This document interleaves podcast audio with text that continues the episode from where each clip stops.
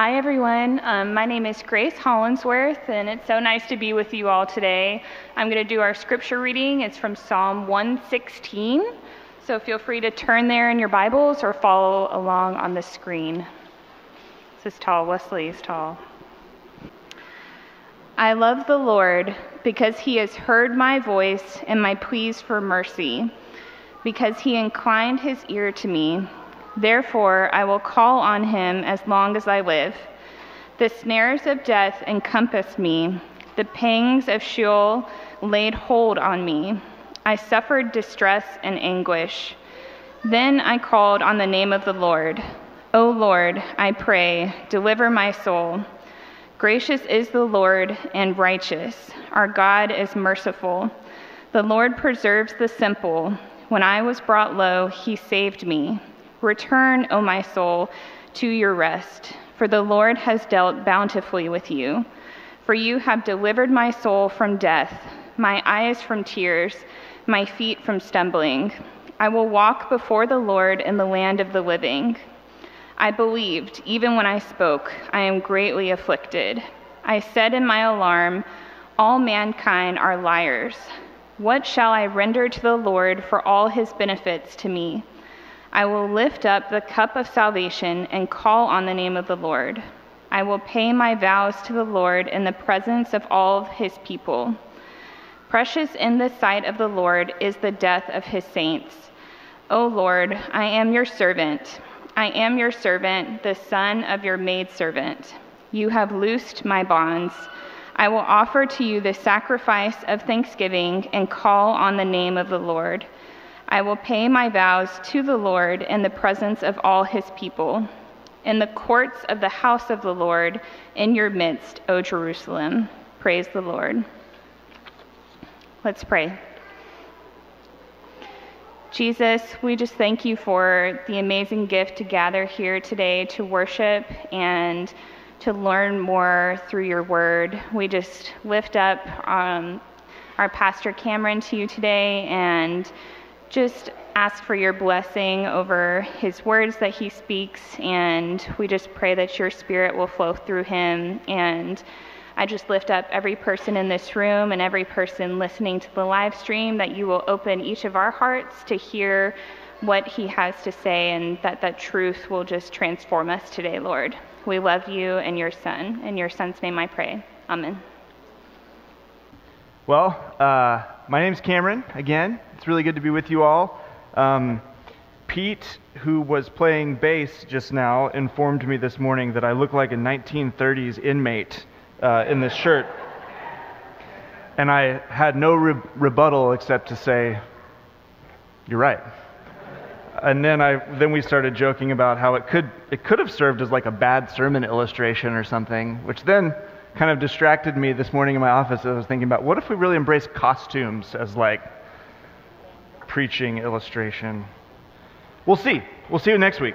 Um, we're in the Psalms, feeling and praying with the Psalms. We've only got one more week left after this, and then we're going to jump back into the Gospel according to Mark, which is where we've been.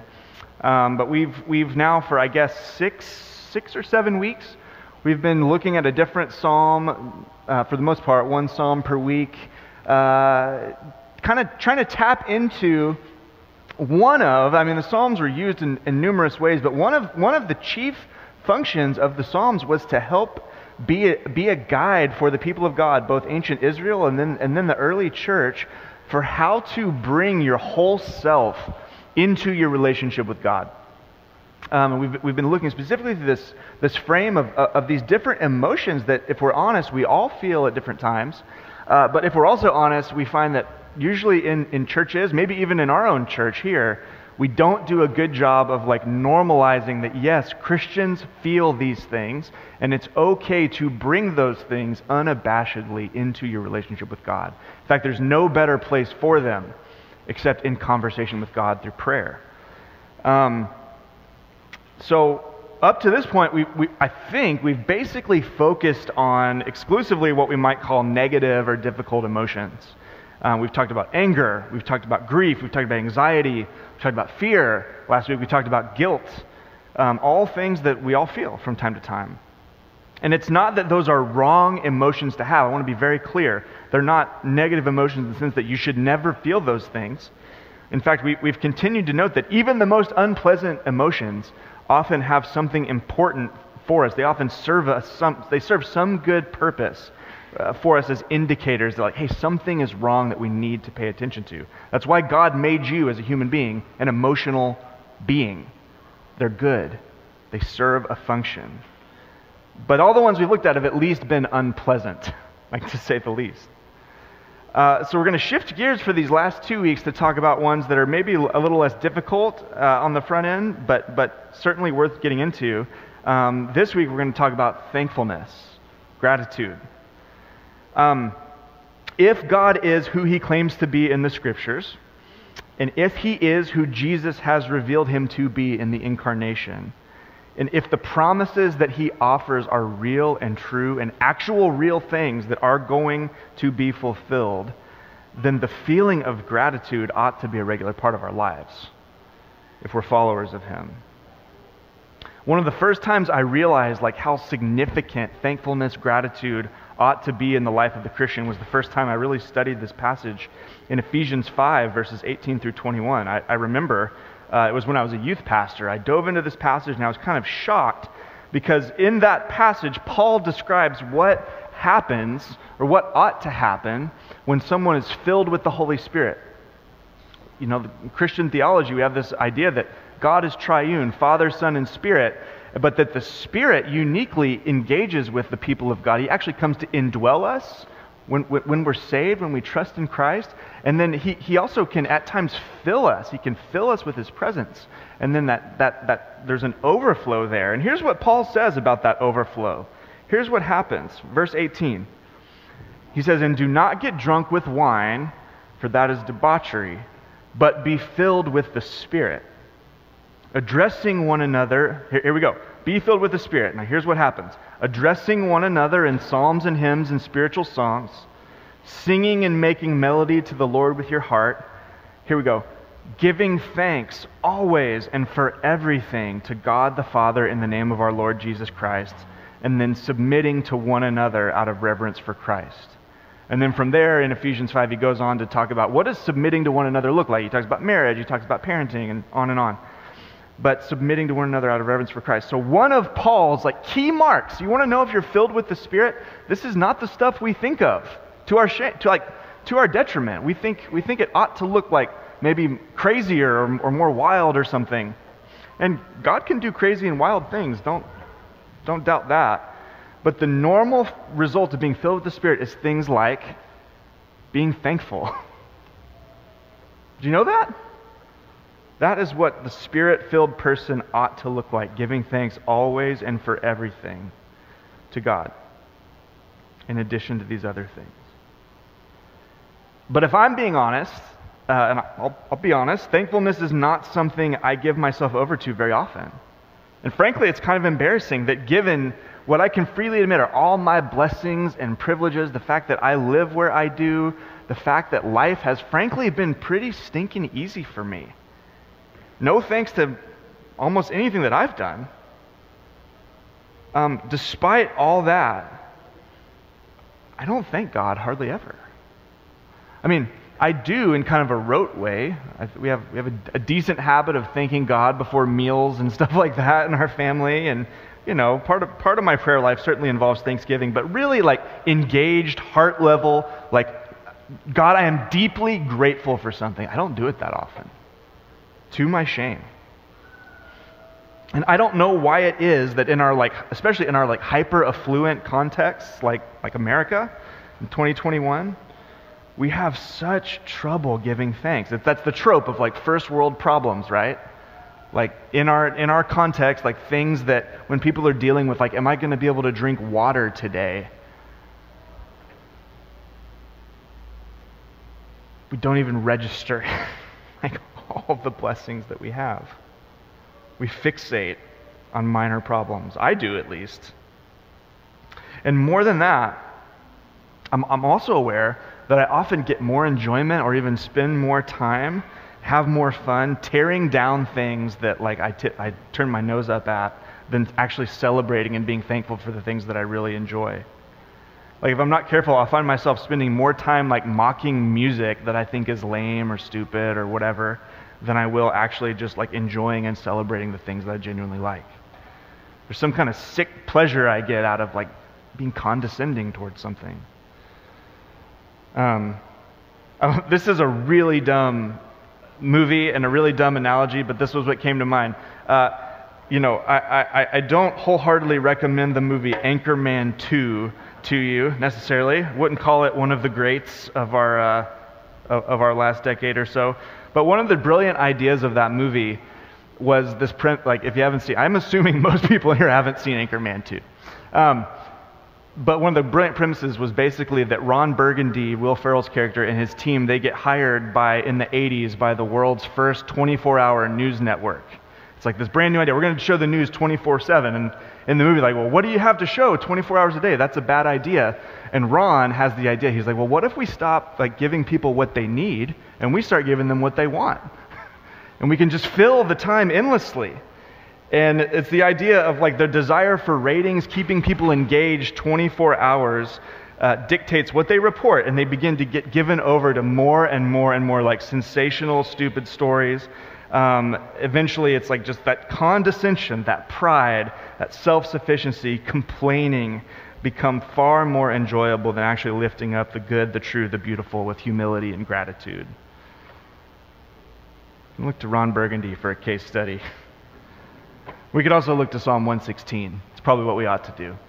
So I keep pointing at the screen. I didn't put it up on the screen today. That's just muscle memory. You'll have to look in your Bible, your phone, or whatever. But Psalm 116. Let's jump in. Well, it starts with the first four verses.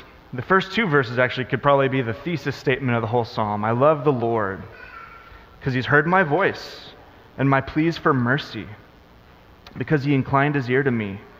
Therefore, I will call on him as long as I live. And then he gives, he gives the context, basically, this moment of despair, this moment of, um, yeah, anguish moment of difficulty in verses 3 and 4. Here was the situation. He says, The snares of death encompassed me. The pangs of Sheol laid hold on me. I suffered distress and anguish. Then I called on the name of the Lord. O Lord, I pray, deliver my soul. So the psalmist notes there was this moment where the snares of death encompassed him, the pangs of Sheol lay hold on him. There was distress, there was anguish it's similar that image we, we just looked at psalm 23 the valley of the shadow of death. It's this just this this almost personification of death like beating down on this whoever this author is. And we don't know what the circumstances were. He doesn't tell us much more than this but we know that he was in danger maybe even in danger of losing his life. And he was in anguish because of it. He was fearful. He, it was a horrible moment in this person's life and his instinct was to call on the name of the Lord. And that's the right instinct. And if we're honest, that's probably the time when most of us actually think to pray, probably more than any other time. Like, seriously pray in a way that's not just, you know, kind of like rote or habit, is whenever you're facing like real crisis, real danger, or, or your loved one is. For most of us, th- those are the moments when we're actually driven, like outside of ourselves, to say, God, I need you, and I need you to act now, or I'm going to die. And it's not bad to pray. In fact, that's exactly what we ought to do in those moments. That's what the psalmist does. But let's keep going. Verses 5 through 11 recount something amazing that happened. He says, Gracious is the Lord and righteous. Our God is merciful. The Lord preserves the simple. When I was brought low, he saved me. Return, O my soul, to your rest, for the Lord has dealt bountifully with you. For you've delivered my soul from death, my eyes from tears, my feet from stumbling. I will walk before the Lord in the land of the living. I believed even when I spoke, I am greatly afflicted. I said in my alarm, All mankind are liars. So, the picture here I want to at least focus on is that he was in this moment of near death, and the grace of God came. And verse 8 shows like almost this comprehensive salvation. His soul was delivered from death, so the end of his life was spared. His eyes were delivered from tears. It's this like the, the pain and the emotional reality. He was comforted. And then his feet were delivered from stumbling, even his, his, the troubles and the, maybe even caused by his own sin, we don't know, was mended. His feet were kept from stumbling. And maybe you can relate to the psalmist's words here, maybe you can't uh, on first blush, but I, I think you should. To, to relate to this kind of declaration of the grace of God because you may or may not have had a truly harrowing life experience. I don't know. I assume there are people in this room that have suffered more than I can probably even imagine right now. I, I, I, imagine there are kinds of pain and kinds of trouble that some of you have experienced that, that is beyond what I have. Um, but even if not, I can say with confidence that to live in this broken world is to face pain. Of some, of some degree, it's to face struggle, it's to face hardship of one form or another. But at the very same time, to live in this world is also to experience some aspect of the grace of God. And let me unpack that for you.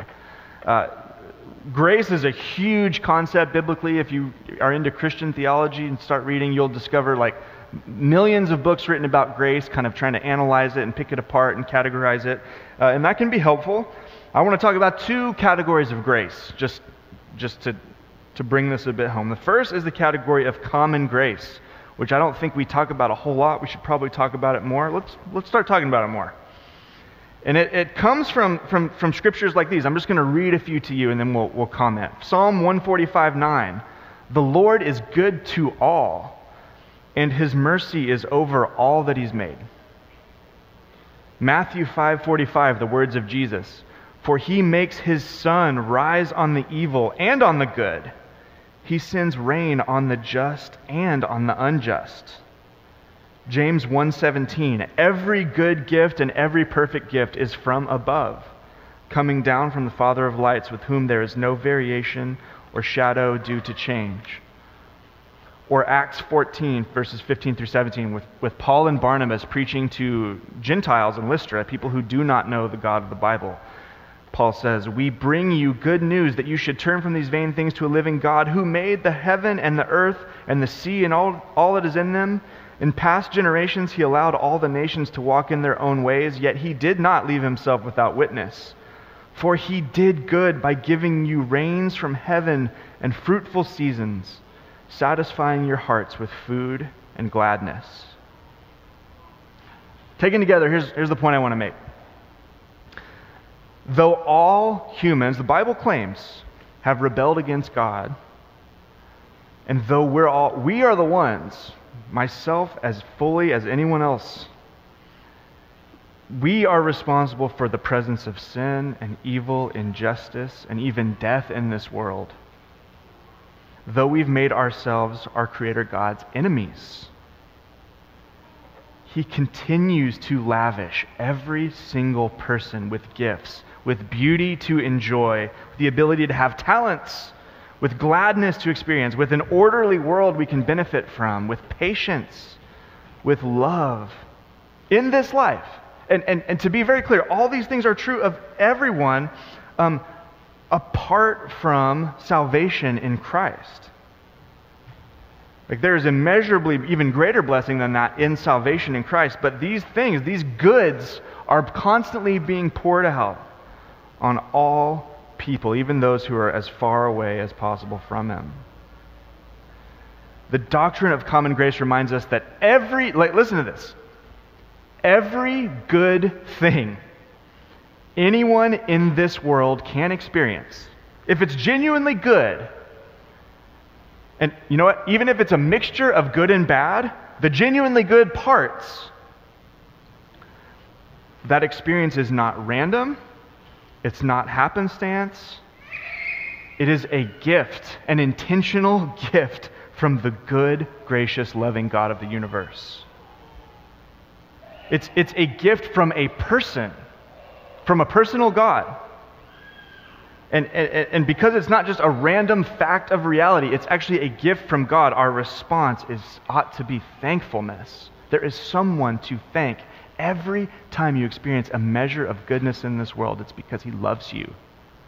And I say that to you if you're in Christ, even if you have no idea what we're talking about, or even if you're thinking about your friend, you're like, well, this friend seems to have a pretty good life, but they don't know, they hate Jesus, they hate the Bible, they hate Christianity.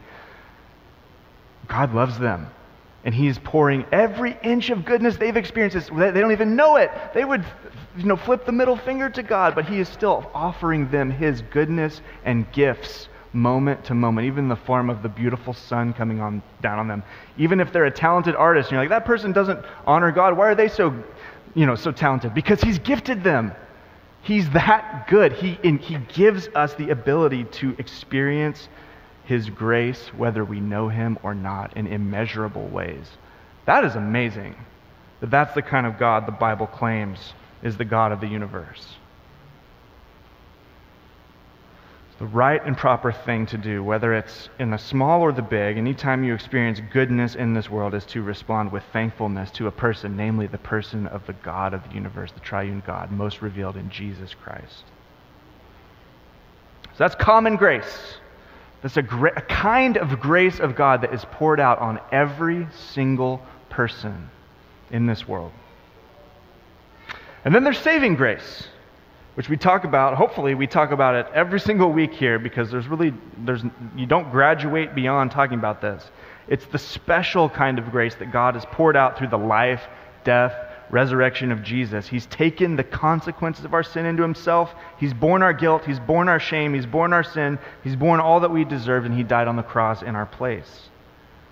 And he has triumphed over sin over satan He's triumphed over anything that might separate us from Him, any and everything, over death itself. And He offers us His righteousness. He offers us genuine forgiveness. He offers us an eternal place in His kingdom and family that can never be taken away. That's good news. That is good news. That is, that is special grace. That is saving grace. That is the grace of the good news of the gospel of Jesus Christ. And if you, so, if you have trusted in Christ, you can say along with this psalmist on an even deeper level than they, they were even aware of that, For you, God, have delivered my soul from death, my eyes from tears, my feet from stumbling. I will walk before the Lord in the land of the living. That's a promise that comes to you when you receive the gospel, the saving grace of God. So these are true. When you start thinking about grace, and, and, and, we didn't even mention this, the word grace is, is, the, is the right word for all this because it's something that we don't deserve. It's not as though any of us can sit back and go, well, I'm, I, I clearly deserve all the blessings. I deserve to live in a city as gorgeous as Portland and all the wonderful things there are to experience. Um, it's grace, it's unmerited, it's not deserved. It's something that he, though he was under no obligation to, and just because he's that generous and that kind, his love is overflowing so much, he chooses freely to offer to you. The more you think about the grace of God, the more incomprehensible his love seems, and the more we ought to love him in response.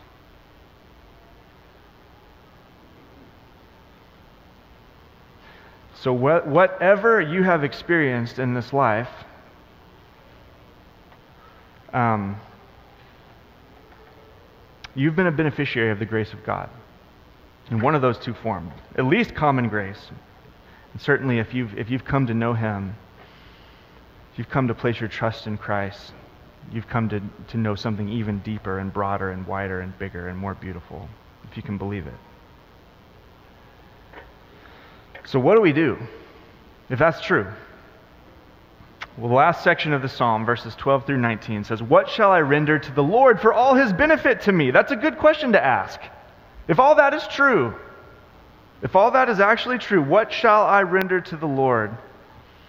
I will lift up the cup of salvation and call on the name of the Lord. I will pay my vows to the Lord in the presence of all his people. Precious in the sight of the Lord is the death of his saints. O Lord, I'm your servant. I'm your servant, the son of your maidservant. You've loosed my bonds. I will offer to you the sacrifice of thanksgiving. Call on the name of the Lord. I will pay my vows to the Lord in the presence of all his people, in the courts of the house of the Lord, in your midst, O Jerusalem. Praise the Lord. And that's the end of the psalm. Verse 12 asks the question What is the proper response to the grace of God, to the mercy I've been shown, to the rescue I've been shown? And then he goes on to answer. And I, I, commentator Gwyneth Rykes, she, she notes this. I think she summed it up really well. She says, The experience of salvation is not confined to, confined to the past, it affects life now and in the future. Life now is full of confidence and gratitude. Future will be one of lifelong willing service, especially prayer and witness. You'll tell other people about the goodness that God has shown to you. This psalm's getting at the fact that grace, whether it's whether it's common grace or whether it's the grace of God in a particular situation, you know, you've got some struggle, you prayed, oh, lo and behold, God actually did help you in that thing, through that thing, or whether it's the grace of salvation. Each of these ought to produce a response. It doesn't always. We can experience the grace of God and just forget about it, just do just not care, just take it for granted, just have a hard heart, whatever. I do that all the time. But it ought to produce a radical response. And I, I, I don't know, I feel like church circles I've run in have kind of abused this illustration to death, so I'm hesitant to use it. Maybe you've heard it before, but maybe not. Either way, it's one of the best ones. If you've ever read the book, read the novel, or, or seen like the musical or film adaptation of the musical of Les, Les Miserables, the story of, of this bishop, Bishop Myriel, welcoming this vagrant guy, Jean Valjean, into his home. Jean Valjean comes, he says, I'm hungry, I have nothing. This, this bishop welcomes him in, gives him food, he gives him a bed, he gives him rest, he cares for him, he's interested in him, he befriends him. But sure enough, what Jean Valjean does is in the middle of the night, he gets up, he steals all of the bishop's silver, and he leaves. He steals from the, he steals from the man, takes advantage of his generosity, and he goes. Well, he's caught by the police. And the police bring him back to the bishop, and they say, We've caught this man who stole from you. Remember the scene? The bishop's response is, What are you talking about? Those things were a gift. Oh, and Jean, you forgot the candlesticks. And he goes and he gets the silver candlesticks and he puts them in Jean's bag. And the, the officers are like, This doesn't quite seem right. And from that moment forward, when, when Jean, guilty, guilty as charged, standing there, about to feasibly be put in jail, whatever, this bishop, in this amazing depiction of what, of what genuine Christianity, someone moved by the grace of God, certainly someone who's a bishop, a priest, someone who ought to accurately reflect God, he does. And he shows grace upon grace upon grace to Jean Valjean. And the result is the rest of Les Miserables. Jean Valjean's life is utterly transformed. He becomes a man of generosity, a man who doesn't steal from others, but a man who actually works to give and to provide and to bless those around him. It's beautiful. I'm actually, I struggle with musicals. I, I don't know why. I like music. Uh, I respect theater. Uh, I, I'm interested in acting. Uh, certainly, like I love film in general, but I always have a really hard time getting into musicals, except Les Miserables. For some reason, every version of it I've seen, it, it just grips me, and I think it's because of things like this. This way it taps into this radical depiction, this beautiful depiction of grace, grace that we often just don't have the eyes to see. final phrase of this psalm is praise the Lord. The proper response to God's deliverance is, is thanksgiving and public praise.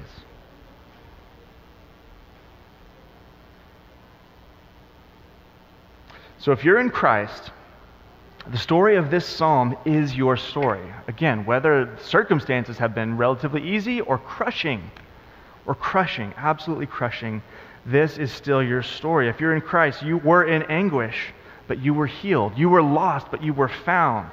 You were dead, but you were brought to life. And sometimes we get to experience this in temporal matters. Again, God is good, He's gracious, He answers prayer. Common grace is beautiful and it's real and it's powerful.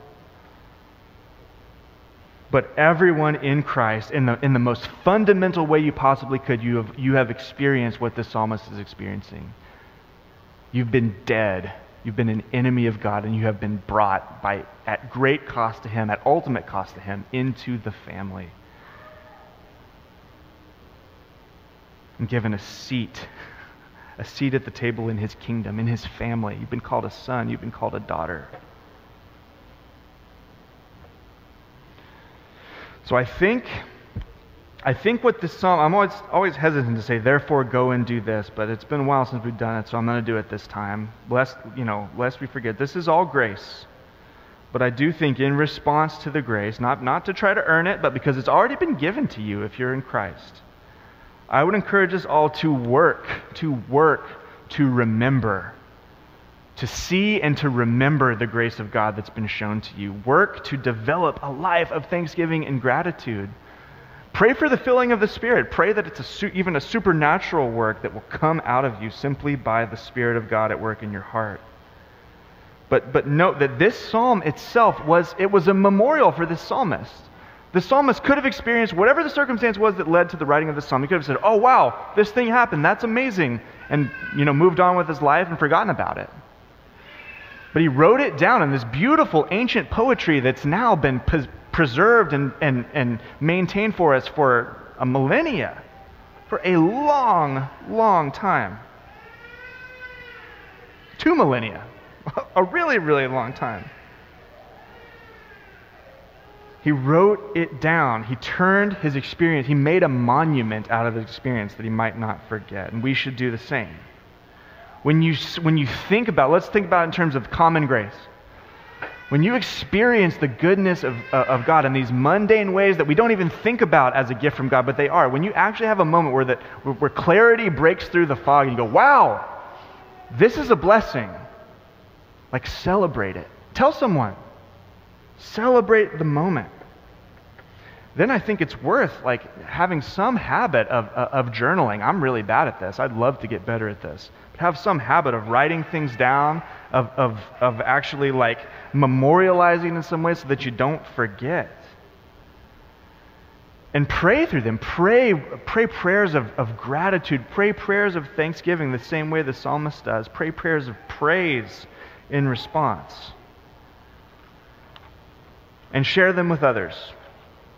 The psalmist talks about these public declarations. He's going to go in the midst of the people and he's going to proclaim the goodness of God. Get in that habit whether it's in your community group, whether it's just with someone here on a Sunday, whether it's with a friend, whether it's with someone who has no relationship with, with God.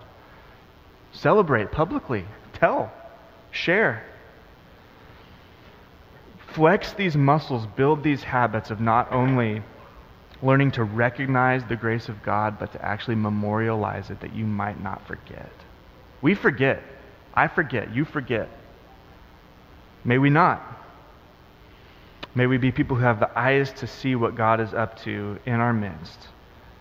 And may we praise Him in response, and may we not just let those float off into the ether, but may those be the things that sustain us. You're going to hit some, things might be good for you right now, I don't know, but you're going to hit at some point, just ask someone else in the room, a really dark, hard patch that seems impossible. And, and, and th- building this habit, building this practice now, cultivating a heart of intentional thanksgiving and intentional remembrance will serve you well in those patches to come. And yet, it also might serve someone else well who's struggling with these reminders of who God is, that He really is good, that He really does care, that He really does save, that He really does work. and we can trust Him. That's it. Door of Hope Northeast, may we become a people who get more and more comfortable and more and more capable of thanksgiving, of gratitude. We're going to need the Spirit's help to do that. So why don't we pray? Ask Him to do it in us.